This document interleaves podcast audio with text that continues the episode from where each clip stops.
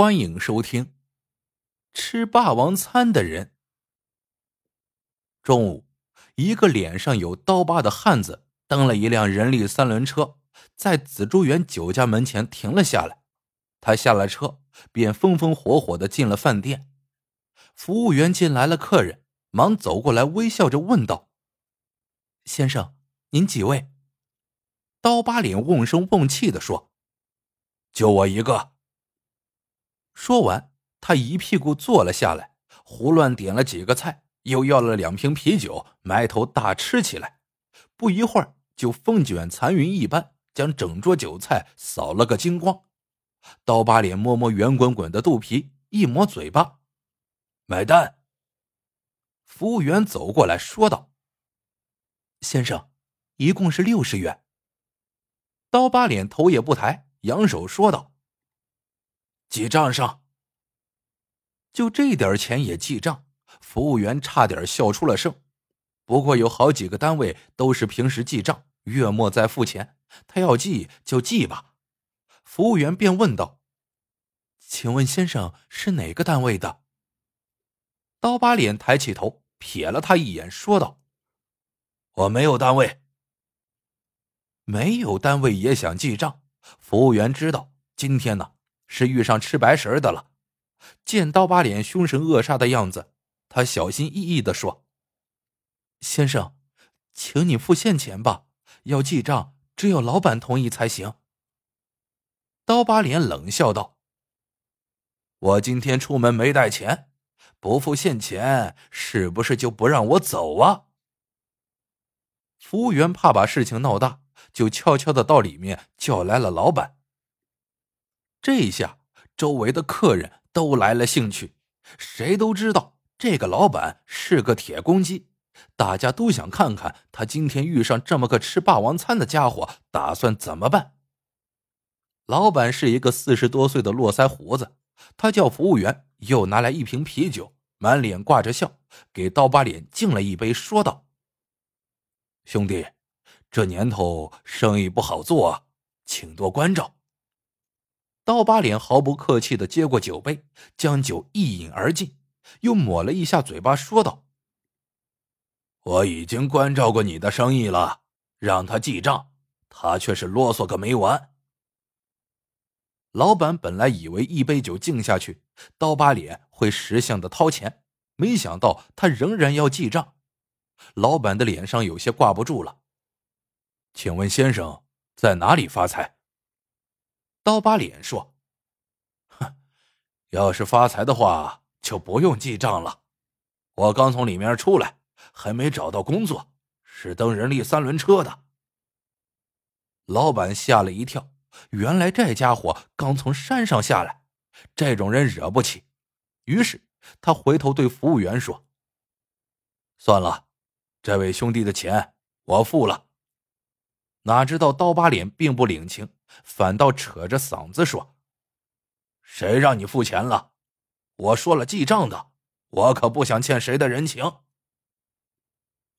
看来这家伙是有意来找麻烦的。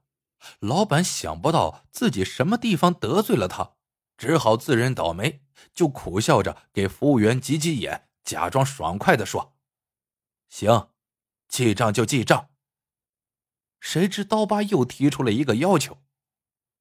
我看这样吧，老板，反正是记账，干脆就记上五百元好了。老板莫名其妙的问：“你刚才吃了六十元，为啥要记五百元？”哪那么多废话，让你记五百元就记五百元。老板本想冒火，但一想刀疤脸可能是诚心来找事的，觉得这种亡命之徒还是少惹为好。于是忍气吞声的说：“好吧，就记五百元。”记完账后，刀疤脸把手一伸：“拿来，我签字。”服务员把记账单拿过来，刀疤脸歪歪斜斜的写下了自己的名字，又递给了老板。老板接过来，眯着眼看了看，也看不清他写的是啥，但还是假装客气的对刀疤脸说：“你走好。”欢迎再来。可刀疤脸却并不起身，而是说道：“老板，字我已经签过了，你是不是应该找我钱呢？”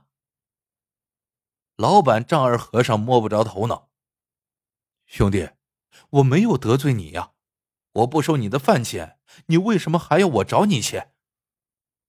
刀疤脸一巴掌拍在桌上，厉声说道：“哼，笑话！我吃了你六十元，给你签字记账五百元，你不是还应该找我四百四十元吗？大伙儿说是不是这个理儿？”周围的人一下子面面相觑，嗨，这都是什么歪理呀？老板明白，这家伙是诚心来找茬的。不但要吃霸王餐，还要敲诈勒索，他一张脸气得通红，实在是忍无可忍了。只见他填起肚子，双手掐腰，提高了声音问道：“兄弟，我可是客气了又客气，我从来没有得罪过你，你一再得寸进尺是什么意思？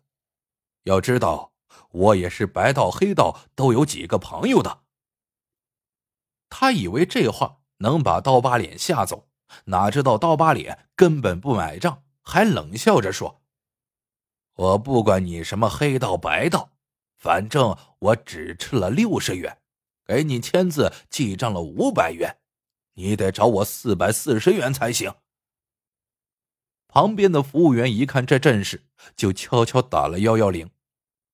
一会儿，警察赶到了，听了事情的经过之后，把刀疤脸训斥了一顿。你才出来几天，是不是又想进去了？见警察来了，刀疤脸站了起来，说道：“我确实没有钱，但我妈有钱，她就在前面十字街口，我把她接来，她还没吃饭呢。”说罢就出了饭馆。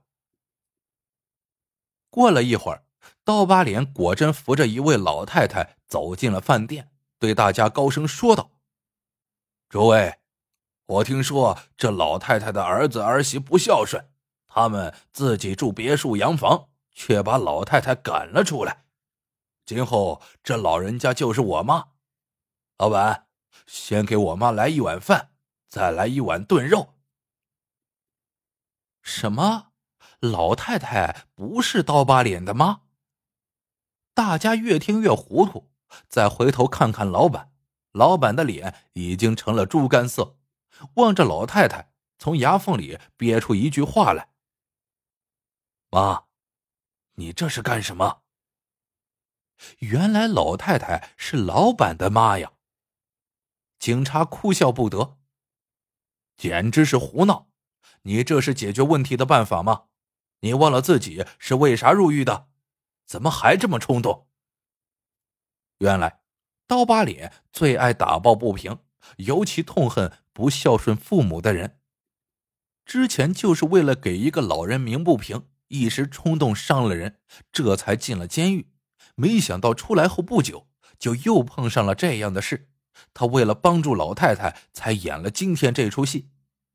刀疤脸诚恳的说：“警察同志，我知道这做法不妥，可我不是惹事，我是真的气不过。”说着。